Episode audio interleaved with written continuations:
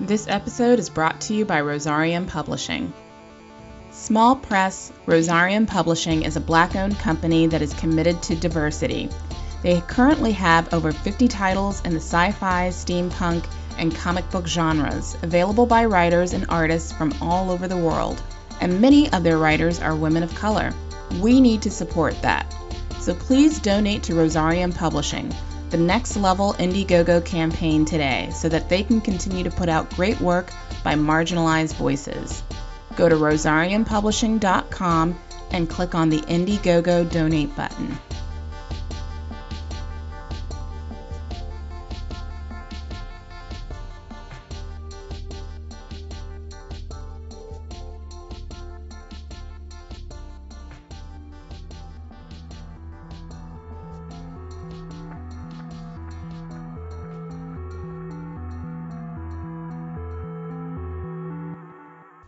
Thanks for tuning in to this BGN Podcast Extra featuring comic book writer Greg Pak. Greg sat down and chatted with us about his latest Kickstarter venture. It's quite a unique one. He's best known for comic books such as Planet Hulk, World War Hulk, Batman Superman, and Storm. However, he's done very well in the Kickstarter space with projects such as Code Monkey Save World, The Princess Who Saved Herself, and ABC Disgusting.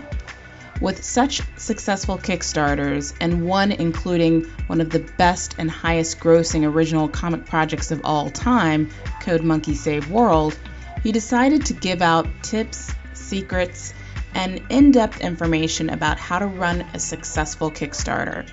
He comes on our show and talks about that along with myself and co hosts Mel and JN Monk. So if you're someone that's interested in starting their own Kickstarter, doesn't have to be about comic books. It can be about anything that's related to fundraising and crowdfunding. This is definitely a podcast you want to listen to. He goes over budgeting, he goes over marketing, he goes over the planning stages, the whole nine. So take some good, copious notes. I think you're going to get a lot of valuable information. And thanks again for tuning in, and hope you get a lot out of this episode. Enjoy! Welcome to this segment of the Black Girl Nerds podcast. My name is Jamie. I am your host. For all you comic book fans out there, you're going to be really psyched about this segment because we have a comic book writer who is known for really great comic books such as Princess Who Saved Herself, Hulk, Batman Superman, my personal favorite, Storm. We have writer Greg Pak here on the Black Girl Nerds podcast. Thank you so much, Greg, for coming on our show. Oh, thanks so much for having me. It's a thrill. And we have our co hosts, Mel and JN Monk, here with us. Thank you guys for coming on. Yay! Yay. Glad to be here. Hey, uh, So, Greg, you are doing so awesome in the Kickstarter space. It's really super impressive. You have a new Kickstarter that is very unique. It's a Kickstarter on how to do a Kickstarter. so, you know, you're you're giving crowdfunding tips on how to optimize your fundraising. So, can you elaborate more on this project and how you came up with this idea? yeah, you bet. Well, I guess it started way back when I was working on the Code Monkey Save World Kickstarter, which was a graphic novel based on the songs of Jonathan Coulton. And since Jonathan is an internet superstar musician who has a really incredible fan base, that thing blew up pretty quickly, and we just learned a heck of a lot running that campaign. And at a certain point during that campaign, I found myself thinking, "Wow, we've we've we should write a book." Over the years, I've just been really grateful to all of the creators more experienced than me who have shared information with me. I mean, there's no way I would have made it anywhere close to where I am if it hadn't been for fellow creators sharing, you know, key information, just really detailed, practical stuff. And uh, so I tried to, you know, do the same over the years. I mean, way back when I ran a website called Film Help that shared no budget filmmaking advice.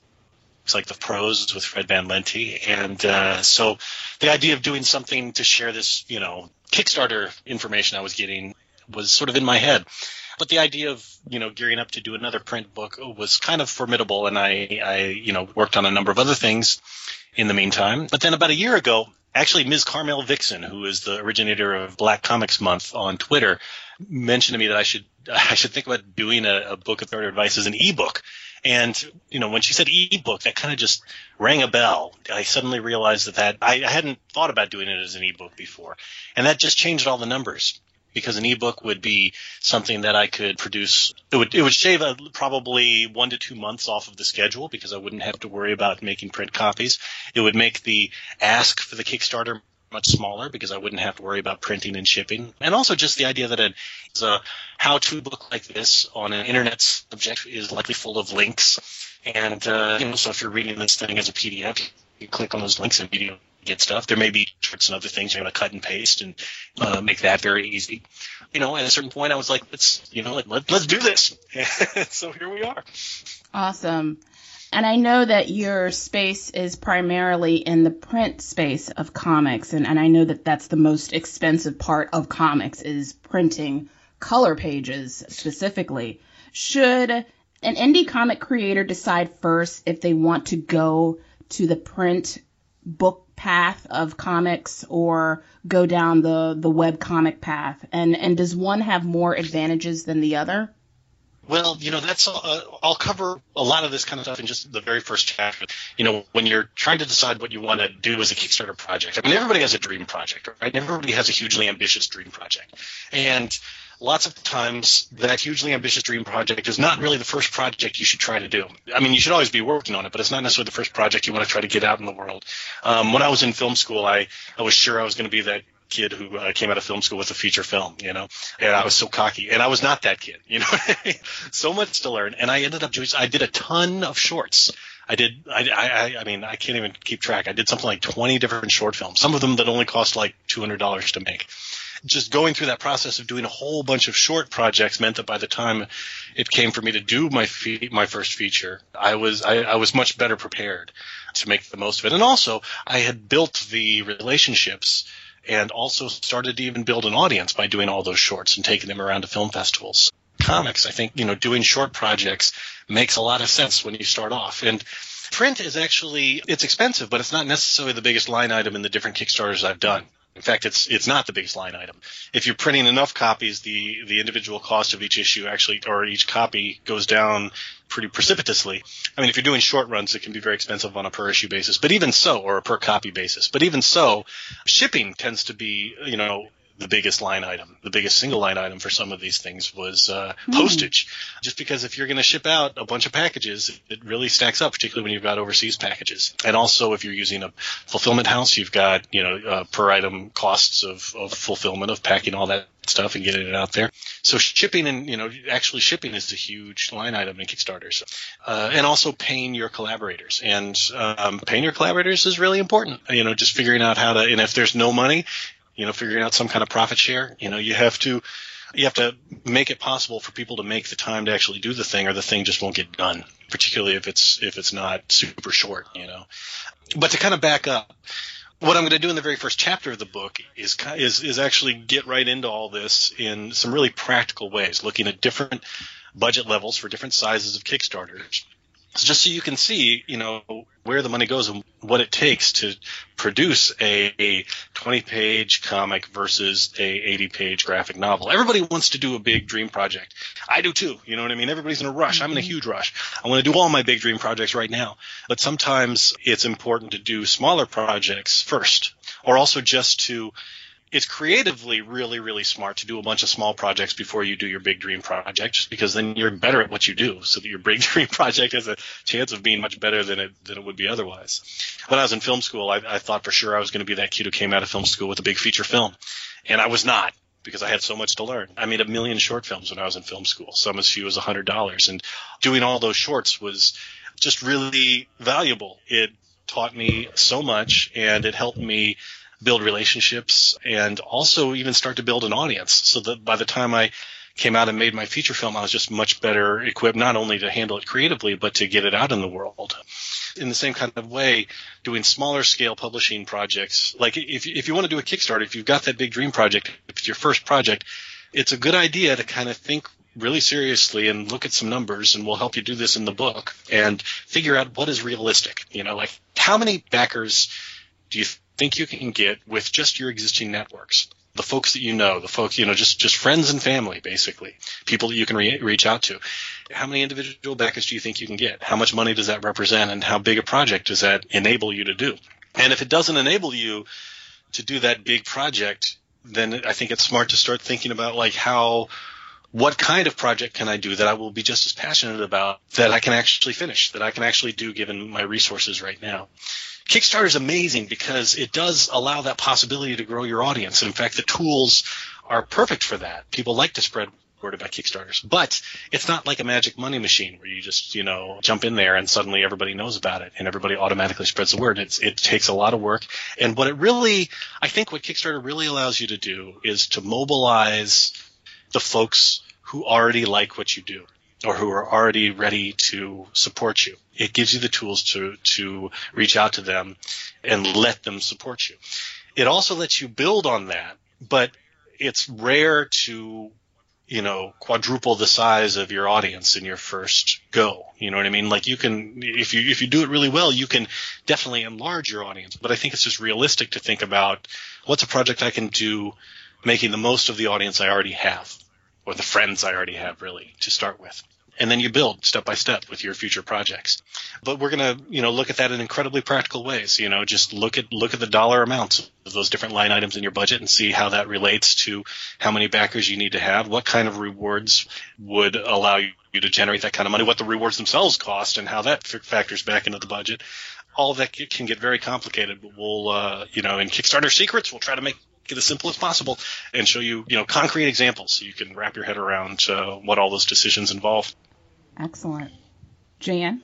One of the big things of any crowdfunding uh, campaign is promotion. I know many creators, myself included, are often unsure of how to promote because they don't want to deluge people with advertisements on their social media. Yeah. What advice would you give to those who have ongoing content but aren't sure how to get more eyeballs on it?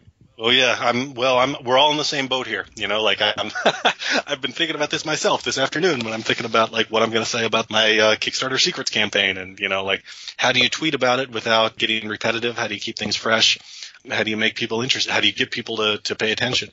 It's interesting too because I think different social networks are are shifting a bit and it's becoming harder to uh, get responses to individual posts. Like Facebook most notoriously has uh, shifted up their algorithms so that the people who have chosen to follow you won't necessarily see the stuff you post. And that can be frustrating. So here are, here are a couple of practical things. First off, don't be shy about telling people what you have going on and getting excited about it and, and posting about it.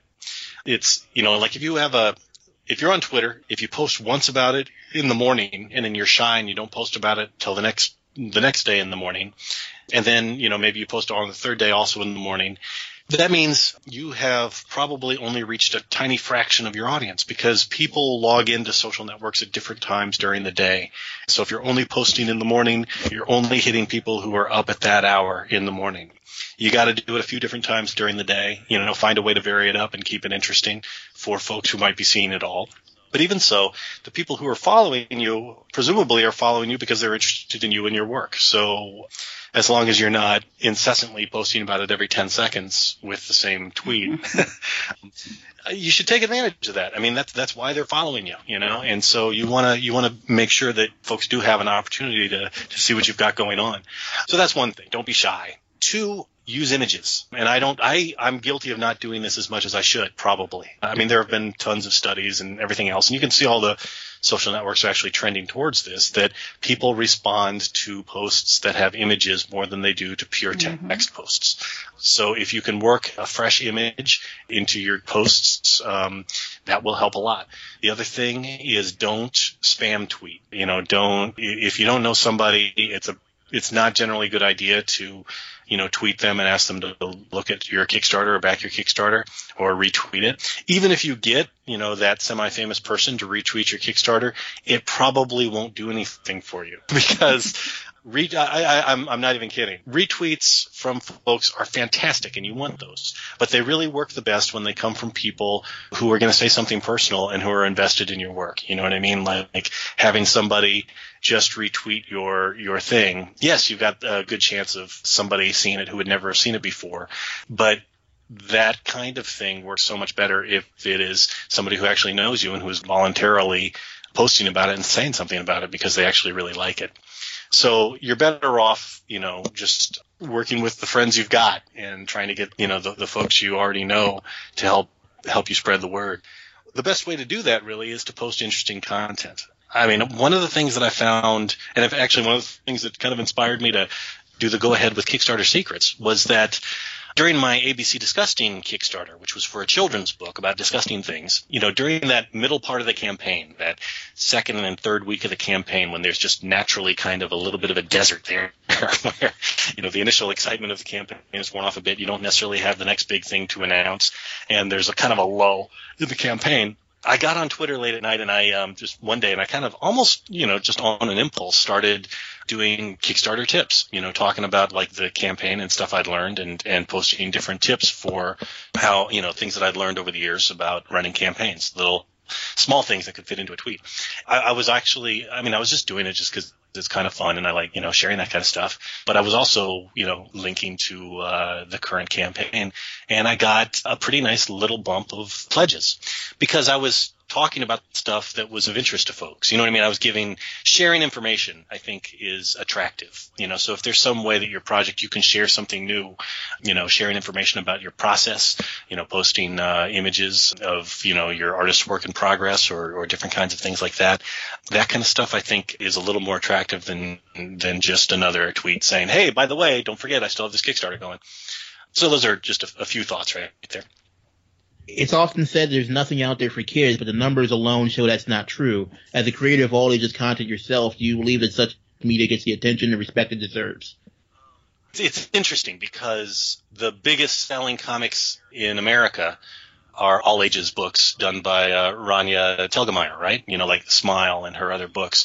I mean, she dominates that best-selling chart of graphic novels month after month after month those are books. Those either all ages or young adult. Uh, I'm not sure exactly how they're they're classified, but they're you know they're they're for kids and for young adults, and those things sell like crazy in bookstores. I mean, they also sell in comic stores, but I think the bulk of those sales are, are done through bookstores.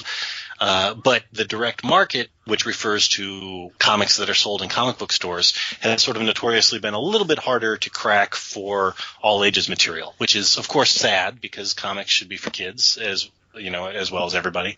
But the demographics of, you know, of the direct market have trended, uh, I guess, since the, you know, 70s. So, I mean, comics in the, comics back in the day were sold in 7-Elevens and at newsstands, and they were all, um, just about all comics were all ages. And then at a certain point, that market changed, and comics started to be sold, primarily in, in, you know, individual store in, in standalone comic shops, which was kind of amazing in a lot of ways because um, you ended up with more mature comics and got to explore all kinds of stuff, but it also uh, the circulation for uh, comics for kids, I think, declined. And you know that's an ongoing challenge. I mean, there are tons of comic stores that I know and love that are doing an amazing job reaching out to uh, to uh, families, and they've got amazing kids sections, and they do great. So it's not that you know, it's not that that's not a market. It's not that that's that that can't work. It's just it takes a little bit more work for stores, I think, to think about that it's also due to the fact that I think, you know, like I, I guess studies show that a lot of books for kids are bought by moms, and moms are more likely to go to a uh, a bookstore than a comic book store. So that's where you know that's part of why these uh, graphic novels for kids that are put out by book publishing companies as opposed to specifically comic publishing companies tend to do so well in those bookstores. So there's a whole lot of things going on there. The medium itself is perfect for all ages. You know, I and I've had an amazing time doing the kids books that I've done, which are kids picture books, but they're also comics. They've got word balloons in them as well. Um, I definitely have other stuff that I definitely want to do. I mean, the the success of those Kickstarters also tells me there is a hunger out there for this kind of material, particularly when you've got you know this kind of material with diverse characters. And so that's been, I mean, that's another reason why Kickstarter has been so amazing because it's you know you're able to kind of prove that that audience that you know is out mm-hmm. there is out there. You know, it's it's proof of concept, and hopefully that'll it's that that's one of those things that will contribute towards um you know more doors opening in other you know in the in brick and mortar stores and elsewhere. Earl Everett, the original mastermind Excello, hails from the days of timely comics. Amadeus Cho offered a fresh new spin on a character and concept that had all been forgotten. Are there any other characters or concepts from comics past that you'd love to bring or see someone else bring into the modern day? That's a that's a great question. Yeah, back in the day, I mean, I got tapped to uh, take one of these old Marvel names, uh, as you say, Mastermind Excello, and reimagine him with a new character, and that was the birth of Amadeus Cho. I mean, I love doing that. I love that Amadeus Cho character, and I'm just blown away by how much Marvel has let me do with him. You know, the fact that he's now the new Hulk is just tremendous, and having a blast on that totally awesome Hulk book. Hope y'all are reading it. Mm-hmm. Um, oh, yeah. So so yeah, I mean like that kind of thing of taking those you know legacy names and stuff and finding fun new things to do with them, I think is great. I don't actually have any that are you know like in my head that I'm I'm dying to to jump on. I mean. I've had a lot of opportunities over the years to play with a lot of different characters in fun new ways. Probably the most I did was in uh, the Extreme X-Men book I did for Marvel a while back, which had Dazzler leading a team of X-Men around the world hunting down evil evil alternate world Xaviers. Nice. Ten evil Xaviers, right? And so it was all this, you know, they were kept going to all these alternate realities. And so I kind of got to do what you're talking about in every single issue. We had a uh, a Western issue with a Cyclops, with a sort of a, a farm kid Wolverine and a Cyclops sheriff, and we did a oh God, what else did we do? We had a uh, a half Japanese Namor in a revisionist, you know, or, or a revisionist history story set, you know, with the idea that he had he had been found by Japanese sailors instead of American sailors and, and fought for Imperial Japan during World War II. and yeah, we had a uh, Buffalo Soldier Cyclops, an African American Cyclops, who actually became Dazzler's love interest in the story. So I, you know, I, I, I've that kind of that kind of stuff. Oh yeah, and then we had our uh, we had Governor General James Howlett of an alternate universe Canada, who was a, a gay hero who was whose lover was Hercules, and that those characters just so much fun to write. Yeah, so I guess I, I mean I've, I've had lots of opportunities to run with that kind of stuff. I haven't had any other. I guess I haven't had characters. Oh, you know what? I you know actually the one that I would the most want to do more with is Wong from uh, the Doctor Strange mythos. Mm. Um, I got to write the Doctor Strange season one book, which was the retelling of Doctor Strange's origin. Emma Rios drew it, and it was just a, a fun experience. But one of the big things that we did is we reimagined that relationship between Doctor Strange and Wong. You know, and in the in a lot of the old comics, Wong is sort of the you know the inscrutable manservant, you know, who calls Doctor Strange master. And as an Asian American, that always rubbed me the wrong way when I was growing up. I was like, come on, you know. But in, you know, they let me go. You know, they let me do fun stuff, and we we made him a fellow student rather than a servant. You know, so he's a fellow. He's a contemporary of Doctor Strange's. He's a fellow student when Strange shows up to train with the Ancient One, and they become big rivals because Wong has. I mean, and the fun twist I put on it was that Wong has the pure heart, but he doesn't have the discipline. Like he's not. He doesn't have the. He, he he's not good with the uh, with the homework like he doesn't sit down and memorize the spells properly and everything. You know what I mean?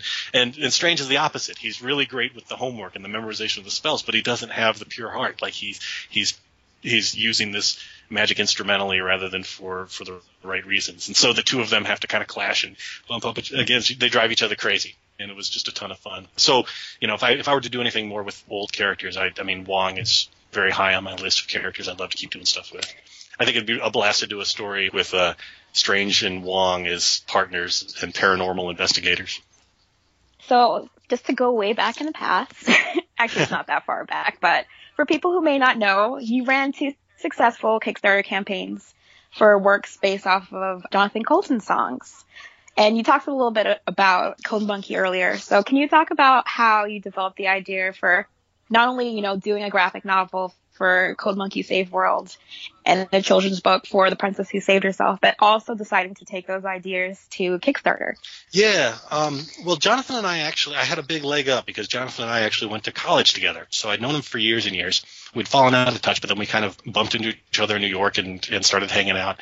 And at a certain point, I realized, hey, you know, that all these songs that he'd written were story songs. They all had these great characters, and they all had these kind of just tremendous big genre hooks. You know what I mean? He had stories Mhm. about lovelorn supervillains and creepy dolls and giant squid and this code monkey character. And the more I thought about it, I was like, these things could really fit together and make a story. I mean, you've, you've got kind of, uh, we could do a really fun shared universe with all these different characters.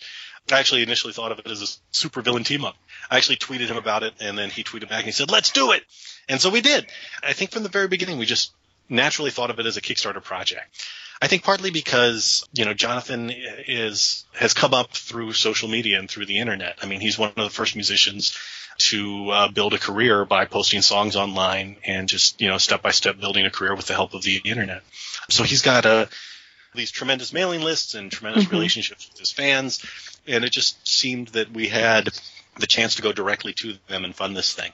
And, and at the same time, I'd, you know, I was, I'd been, you know, building my own career and, you know, building a presence online. And, and also I just had a real, I mean, I'd come up with a, with that sort of DIY mentality of, you know, just find a way to make your project and get it out in the world. I mean, back in the day when I made my feature film robot stories, we got some distribution offers, but in the end, we self-distributed just because it made the most sense. I, you know, we, I built the, I'd already built these relationships with all, a lot of these different venues, and and I had the mailing lists that we'd accumulated during our um our festival runs, and, and I was just, you know, that that whole idea of going out there and and and making and distributing a thing on your own is very appealing to me.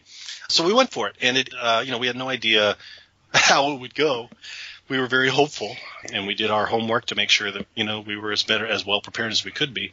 I think we had a goal of thirty nine thousand, which seemed like a lot, but seemed ballpark because creators, comics creators with similar careers to mine, had recently done Kickstarters that had you know gotten up into the high high five figures and even six figures. So we were cautiously optimistic, and then the thing blew up. I mean, I there was a lot of serendipity to that. You know what I mean? It's it's not. I don't necessarily ever expect to have another Kickstarter that is that big, just because that hit at the right time for Mhm. a number of different reasons. You know what I'm saying? And we're hugely grateful to all the folks who spread the word about it and, and everybody who backed it. I mean, it was amazing. But we learned so much from doing that, and you know, e- even if I never hit that level, I think you know we have we've I learned enough to figure out how to make the most of whatever audience I do have at any given time, point in time, mm-hmm. and and that's kind of what I think Kickstarter is all about. So Yeah. to keep doing that and sharing information about it. Okay, and it seems like more and more creators are taking their work straight to Kickstarter. I mean, I feel like this year alone I spent way too much money on Kickstarter, way more money than I should have. And it's only April, but like I can't resist. So how do you envision this affecting the future of comics? Yeah, well, you know, Kickstarter's a funny thing because it is just amazing to be able to do the project you want to do the way you want to do it. But uh, at the same time, sometimes with a project, you really some some projects are are maybe it's it's a better idea to do them in other ways. You know what I mean? Like, not every project is going to make sense. I've got ongoing comic series that I figured out how to make that make sense with Kickstarter to do an ongoing series of you know of, of floppies. Just you know, you start to do a budget for just mailing something out to people six times will kill you. You know what I mean? Like if you wanted to do six separate issues. So things like that are uh, are tricky, you know. And also sometimes you want to work with certain companies because there are certain editors there who you really want to learn from, you know. And I've learned so much from working on all the projects I've worked with at all the traditional publishing houses I've worked with. So that's another, you know, strong reason to do a project outside of Kickstarter. Also, Kickstarter projects will tend to take many times more hours out of your your day than a uh, than just a regular work for hire writing gig, for example. I mean, the rewards are uh, can be astronomical. So I've never regretted an instant any of the minutes I spent on a, any of my Kickstarters. But that's also something to take into account. They're not necessarily going to be for everybody. And then finally, running a Kickstarter requires you to have a you know to to really enjoy doing a whole lot of other things other than just making the book. You know, you have to be your own publicist. You have to enjoy organizing things and working in Excel and budgeting stuff and you know managing people and uh, you know and and and getting things done on time. You have to be the producer and the editor and everything else. And you know that's not necessarily going to be compatible with every creator. Not everybody has the interest or the um, proclivity for that kind of work. So it's not necessarily going to be for everybody for every project, but that's all fine. I, I mean, I think what's great about Kickstarter is that it provides another venue for independent creators to get their stuff out into the world. A venue that wasn't there before. I mean, it just wasn't I mean, people definitely were self-publishing, and you know, a lot of people have done that brilliantly over the years. But Kickstarter just helps so much with that whole process. Just the tools they provide are invaluable, and the fact that you can use those tools not just for this one project, but to kind of keep building. You know what I mean? If you're smart about it. And one of the great things about the Kickstarter Secrets books is that I'm gonna, if we hit our our stretch goals, knock on wood, I'll be interviewing some creators who have done amazing work building Kickstarter into a regular part of their ongoing careers. Folks like uh, C. Spike Trotman, you know, Love who is, uh, yeah, exactly. She's amazing, and she's so she's she's almost entirely independent. I mean, uh, the work that Circus she does is, uh, you know, she. Yeah, I don't. I, I can't off the. I mean, I, I could be wrong about this, but off the top of my head, I don't think she's done any work for hire stuff for any of the big publishers. But she's she's huge. She's huge. She's raised, I think, over six hundred thousand on Wow. Kickstarter over the years.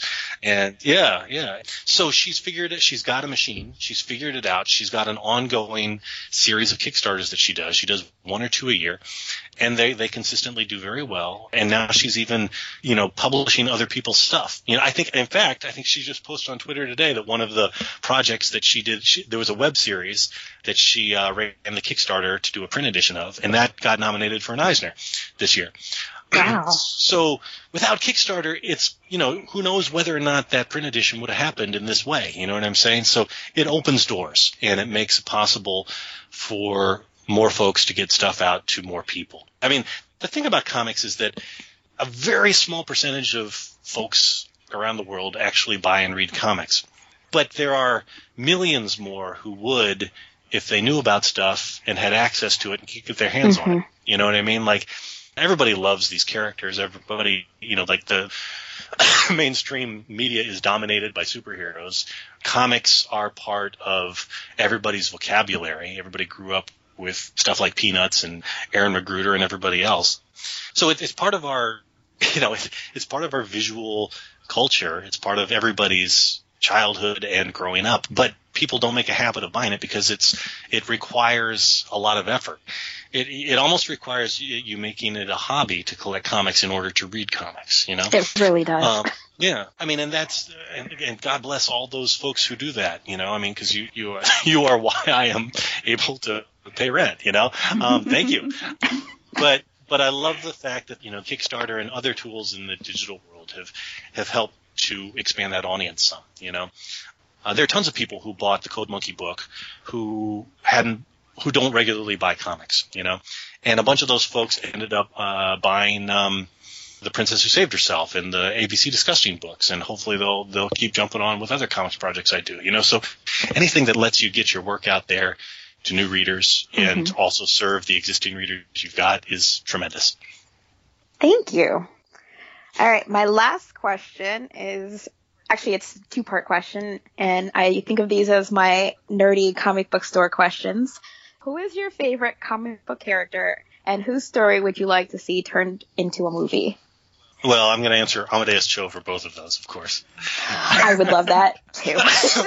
Mean, that's very self-serving, but but it's true. It's true. if they were gonna make a Hulk movie, I would petition so hard for it to be about him. It would be amazing. I am. And I, I'm available for any uh, script writing services or walk-on roles you may have. We need Uh, kids. We need kids in Hulk costumes to petition outside of Hollywood because you can't say no. You're gonna make those kids cry. Come on. That character's just been so much fun to write, and and you know, like I say, I've been hugely grateful to all the Marvel editors who have been so supportive of that character, and and the fact that he's gone as far as he has. I mean, he's already on a TV show. He plays, you know, he's on one of the cartoon shows. He's been in uh, he's been in uh, one of the animated shows. He's I think people put him in the novel. Peter David put him in the novelization of the Hulk book, the Hulk movie a few years back. Oh yeah, I remember that. But it was Martin Starr in the film for some reason. Yeah, well, I think what Peter did is he saw the original screenplay and he just decided he would make that character Amadeus, but he didn't know who was going to play him in the movie. So it's not like they, that's not an actual case of whitewashing, thankfully, because the movie I think had been cast, like the movie is not based on that book. The book is based on the screenplay. so, so the book and the movie are, I think, are both uh, interpretations of that. Uh, yeah, anyway, so yeah, that actor is not Amadeus Cho. He has never been cast as Amadeus Cho, and let's not get worried about that yet. Yeah, Uh, other whitewash characters to think about. yes, we do. So many. and on the other hand, you know, we got a character named Helen Cho who showed up in that Avengers movie. You know, Right. and that's the, the name of Amadeus's mom. So who knows? Wasn't that? there like a line in Winter Soldier where they didn't directly mention him, but they indirectly mentioned him? Oh, really? Was there something? Yeah. Oh, is this? Was, was, did somebody talk about like Cho Industries or something like that? Is that- no, it was like Oh, a kid, yeah, school they a kid. kid. Yeah, Oh. yeah. Where, where, where did they say that was? Did they say uh, what city? It was it's somewhere in the Midwest. I want to say like Iowa, maybe. Oh, because I can't remember. is technically from Arizona. So if they said Arizona, I'd be jumping up and down. Somewhere, some But- all of that is the same to me. So, It was it was Iowa. A lot of people a lot of people think it might have been a, a reference to Nomad instead. So Uh, oh. Well, I went Cho because I was like, yeah, this exists in this universe in my head. yeah. So well, knock on wood. Knock on wood. So I have to ask this final question as a huge fan of Storm, which I was so sad when Storm ended. Are we going to see Storm come back in any form? You did such a great job on that comic. I really miss it, and I'm still in tears right now that I don't get to see it each month at my favorite comic book store. So, any news about Storm that you know of? Oh, you you mean as a as a yeah, solo as a solo, solo book? book. Yeah. Yeah, I don't know. I mean, I know that she's. Well, yeah, of course. Yeah, I mean, here I am. I, I I wouldn't be able to tell you if I did because I would be sworn secretly. But uh, yeah, yeah, so I I am sure that in the fullness of time, I mean, and this is just me talking, but I'm sure that that you know that character is huge, right? And in the fullness of time, there will be another you know Storm series. I can't say. You know, I'm not I'm not making those decisions. I don't know where and when and how that'll happen, but it's inevitable. I think. Just you know, that's a character that's so strong. People love that character too. So many creators love that character. She, And, I, I uh, don't know why she does not have a solo book at this point, and why it took Well, you know, so it's, long for it um, to even happen in the first place. mm-hmm. it's all you know. It's all step by step. I mean, the great thing about it's interesting because just in the last few years, you know, there's been a real concerted effort everywhere to, you know, people have, you know, like diversity has been talked about a lot. You've seen a lot of amazing books put out and uh, a lot of amazing creators, you know, hired and. Folks are also, you know, just doing tremendous stuff, uh, you know, independently. I mean, Mar- Marjorie Liu just got nominated Yes, for two Monstress is Eisners for Monstress. yeah. You know what I'm saying? Yeah. tremendous stuff going on.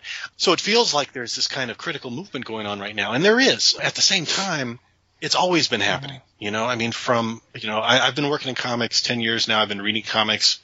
You know, God, I I, I won't even say how long because because I'm an old man.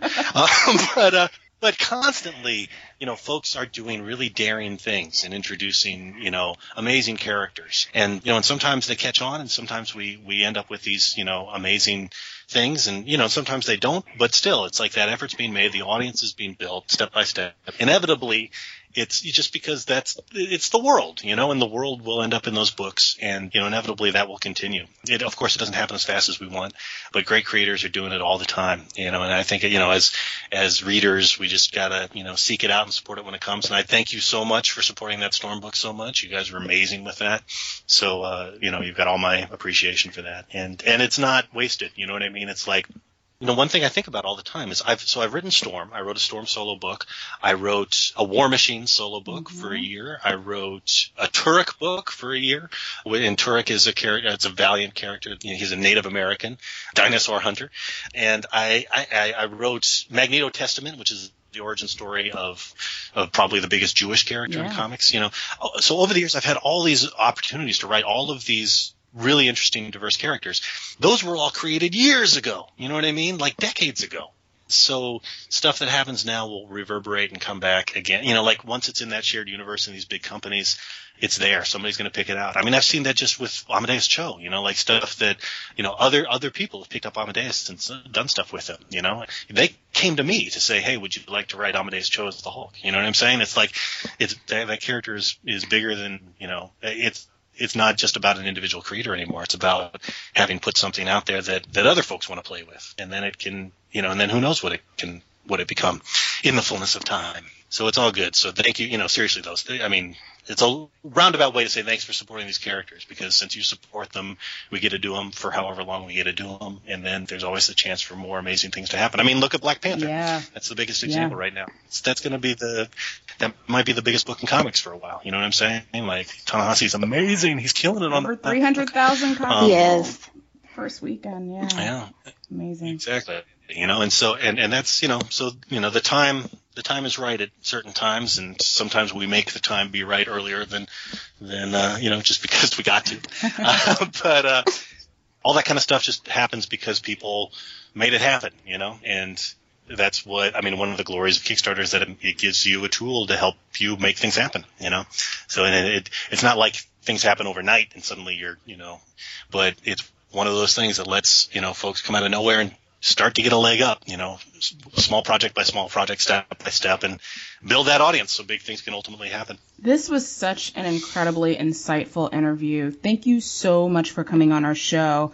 Can you tell us? Yeah, thank you. Can you tell us where we can find you on That's the awesome. interwebs and give us all of your social media information? My website is gregpak.com, G-R-E-G-P-A-K.com. I'm on Twitter, and where else am I? Okay, yeah, so you can find Kickstarter Secrets at kickstarter-secrets.com. And then I've got a book coming out from uh, Dark Horse called Kingsway West, which is about a Chinese gunslinger in the Old West searching for his wife uh, in a world overrun with magic. And and you want that. Ooh. So, so check that out. I do want and that's that. It. That is at uh, kingswaywest.com. That's K I N G E S W A Y W E S T dot com. Excellent. Thank you, Greg. All right. Thank you. you. guys Great meeting you. Likewise. Thanks so much, right. guys. Have a great night.